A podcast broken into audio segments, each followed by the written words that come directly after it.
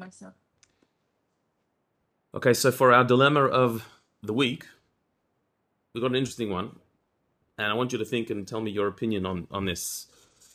There was a um, a seamstress who fixes dresses. She was approached by a woman who had a quite a beautiful uh, dress that she'd obviously worn to a wedding that had become damaged. And so she asked the seamstress, "Could you please uh, fix for me the dress?" It was quite ripped and torn, like all the way through. It it it, lo- it looked really bad. The seamstress, who was a very experienced seamstress, had a look and said, "Look, it's, it's going to be tricky. I, I think I can fix it. Uh, it will look like new, but the rip is really quite uh, all the way through. It's it's not really going to, to be fully fixed internally. Like you know, it's too much. But I can, I can fix it in a way that that uh, it'll look it'll look like new." So the woman said, "That's what I want. I just want it to look like new." Um, and so she said, "How long will it take you to do it?" And the seamstress said, "Look, um, I got a bit busy, but I might be able to do it by tomorrow. Um, if if not, maybe the next day." Anyway, they agreed on a price, and she got got got the job and started started work on it. She didn't quite finish it um, on on the on that day, and the next day she got a call from the woman whose dress it belonged to, saying, "Is it ready today?" And she said, "No, it's not. It's not. I've started the work on it, but it's it's a big job to fix this one, and it's not it's not all ready." Um, so she said, "Well, when when will you have it?" I said, "So, she said, by tomorrow. I, I should be able to have it tomorrow." I said, "What time tomorrow?" Uh, hopefully, you know, in the early afternoon. No, I need I need it in the morning tomorrow. In the morning, you need you need this dress. Do, do you have an, an event on or a function? Is that why why you, you need to ha- have this dress tomorrow already? So she said, "No, I'll, I'll tell you why I need it because um, this dress I bought last week, and there's a seven day return on it. You can you can return it to the store within seven days, and so I need to go tomorrow because I'm, I'm returning the dress. I need to go tomorrow, and uh, I can't do it in the afternoon. I need to do it in the morning. I need to pick up the dress in the morning to have it ready to return it. So the seamstress hears this and says, so "Hang on a minute. You bought this dress." She's thinking, "You bought this dress. You obviously wore it to a function. You want to return it." after damaging it, you want me to fix it to make it look like new so you can return it to the store and get your money back. Is that kosher?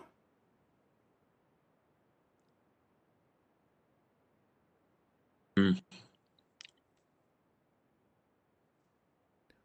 The- the- I think that the question is is it kosher for the seamstress to do the job? Because it's really got nothing to do with the seamstress, right? Right. What what this woman is doing, returning a dress after using it and damaging it and then fixing it to make it look new, I think we can all agree that's not kosher. You can't you can't do that. In fact, even if it wasn't damaged, to buy a dress, wear it for a function, and then return it is already not kosher. The returns policy of any any store is that if you buy something and it was wrong, it was incorrect, it wasn't what you expected, there's something something uh, that does doesn't suit, so then we take it back. But no store agrees to sell you something that you utilize for its purpose and then return it and get your money back. That's that's going against the returns policy of any store. So what the owner of the dress is doing, we can all agree is not is not kosher. It's not honest. It's it's not right. But you're right. The question here is the seamstress role in it. The seamstress was given a dress to repair, which she's doing. Had she not heard any more details, she would repair the dress and get paid for her work. And that's life. That's what a seamstress does. However, she's now been informed the reason for her fixing this dress is to prepare it for a a dishonest return. Can she do that?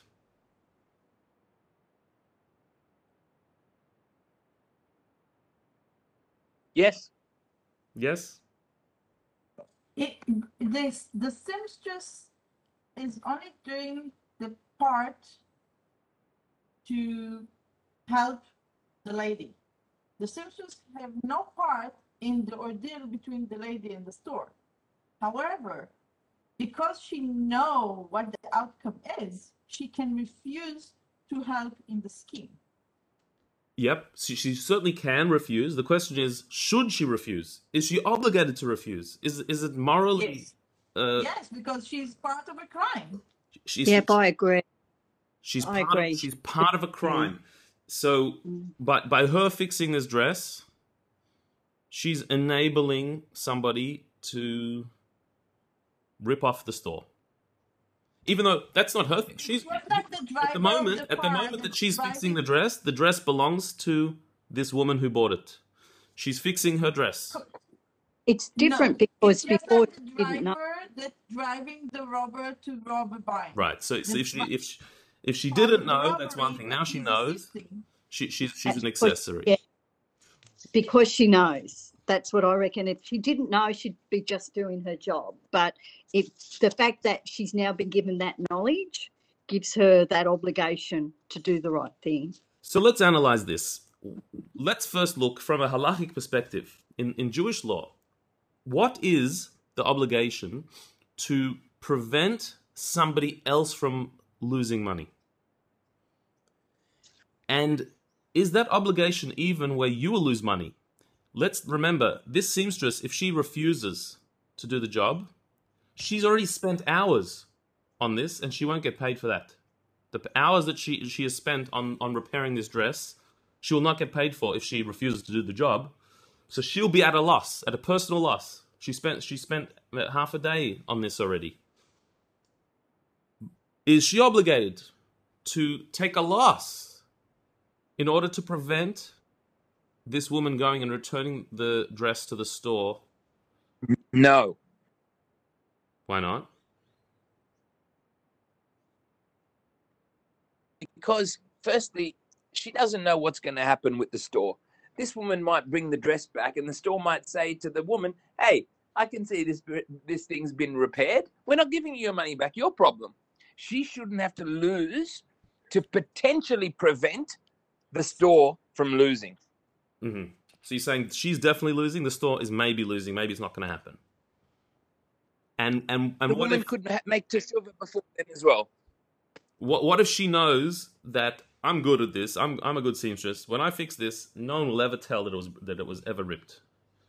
Th- th- This it- it's going to not, succeed. she's not doing something yeah but she's not doing anything illegal if she was a photocopier and someone came to her and said you're a really good photocopier here's a hundred dollar note i need you to make a lot of these for me then she knows for sure that What she's doing she's is doing criminal. something illegal Yeah. correct what she's doing is not criminal at all in any way shape or form But does that make it any different that it's not criminal?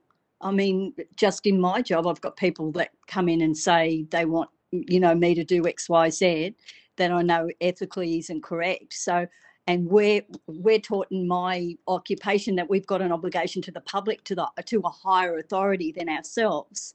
So, whether we've done work on it or not becomes immaterial. So, I sort of yeah question. but her but it's but it's, hers is ethically correct as well so her fixing a Mhm. dress is still ethically correct I Okay, so let's, let's analyze this one second. Let's let's analyze this from. let- I'm, I'm going to Yeah. introduce a halachic principle here.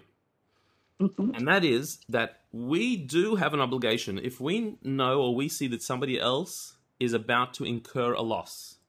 We do have an obligation to try and prevent that loss from happening. And that obligation comes from the law called Hashavat Aveda, which means to return a lost article. If I see somebody's wallet on the floor, I have an obligation to pick it up and to return it to them. Because what I mean, it's not my problem; it's their problem. I didn't take it from them. But if I see someone's wallet, they're going to lose their wallet with all all its contents. If I if it's if it's labeled whose it is, I've got to return it to them. So too, what if to get I to that see- wallet if you I lose your some- wallet Oh, so the question is, do I do I have to um, have a loss to to return that wallet? So here here it's interesting because Torah law says that let's say um a different example. Let's say I and somebody else lose their wallet at the same time. We're on a boat together, and and the, the, the, the boat shakes just as we t- we're taking out our wallet, and the, the our wallets both wallets fall into the water. I'm a good swimmer. He's not a good swimmer, so I jump into the water. Whose wallet do I save first, knowing that the second wallet might get lost if I don't save it? Yours. Mine. Yours. Mine. I don't have an obligation to save somebody else's wallet at the expense of my own wallet.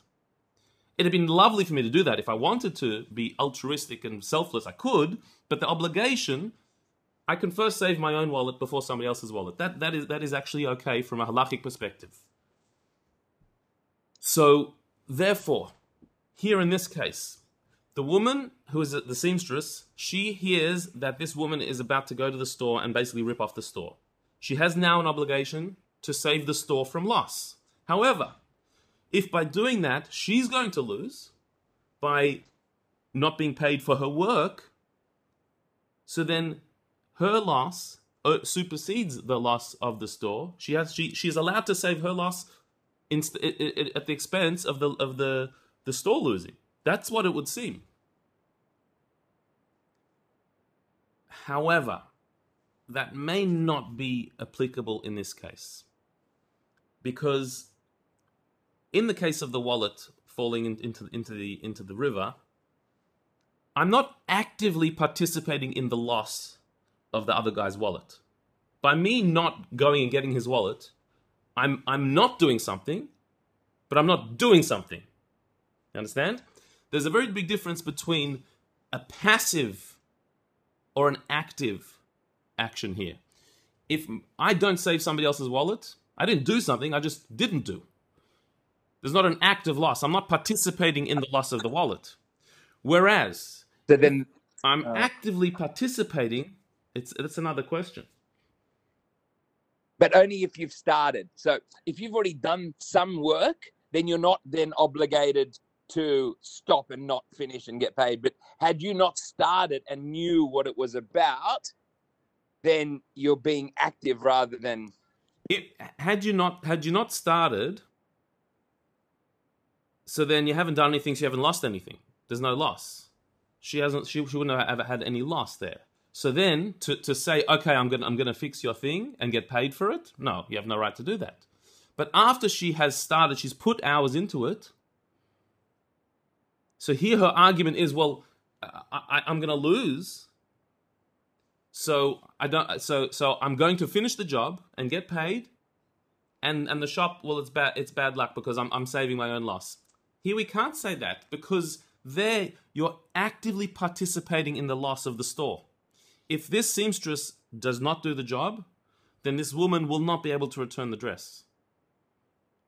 Whereas by the seamstress doing the job, she's participating in the ruse, in the trick, in the dishonesty that this woman is is is presenting to the store.